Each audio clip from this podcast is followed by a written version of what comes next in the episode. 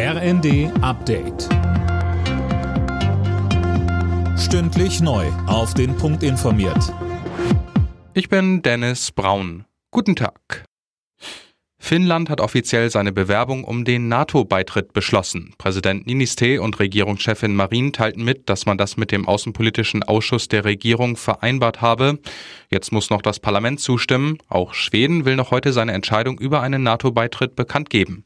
Bundesaußenministerin Baerbock hatte zuvor bei einem Treffen der NATO-Außenminister erklärt, die NATO ist ein Bündnis, was auf Verteidigung setzt. Das wird es auch immer bleiben. Aber es ist auch ein Bündnis der offenen Türen. Und deswegen heißen wir Finnland und Schweden, wenn sich ihre Parlamente, wenn sich ihre Gesellschaften dafür entscheiden, herzlich willkommen. In NRW wird heute ein neuer Landtag gewählt. 13 Millionen Menschen sind aufgerufen, ihre Stimme abzugeben. Die Umfragen deuteten zuletzt auf ein Kopf-an-Kopf-Rennen zwischen CDU und SPD hin. Entscheidend dürfte sein, wie die möglichen Koalitionspartner abschneiden. Die Entscheidung Indiens, Weizenexporte zu verbieten, stößt bei den G7-Staaten auf scharfe Kritik.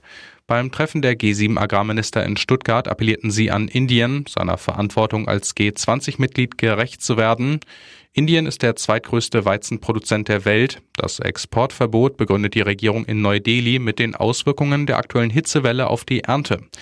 Bundesagrarminister Özdemir warnte vor apokalyptischen Folgen. Ich sehe das sehr kritisch, denn wenn jetzt alle anfangen, solche Exportbeschränkungen zu machen oder gar die Märkte zu schließen, wirkt es nochmal krisenverschärfend.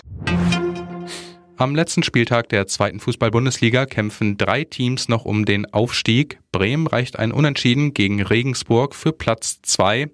Hamburg und Darmstadt hoffen auf einen Ausrutscher, sonst geht es für einen von beiden in die Relegation gegen Hertha. Alle Nachrichten auf rnd.de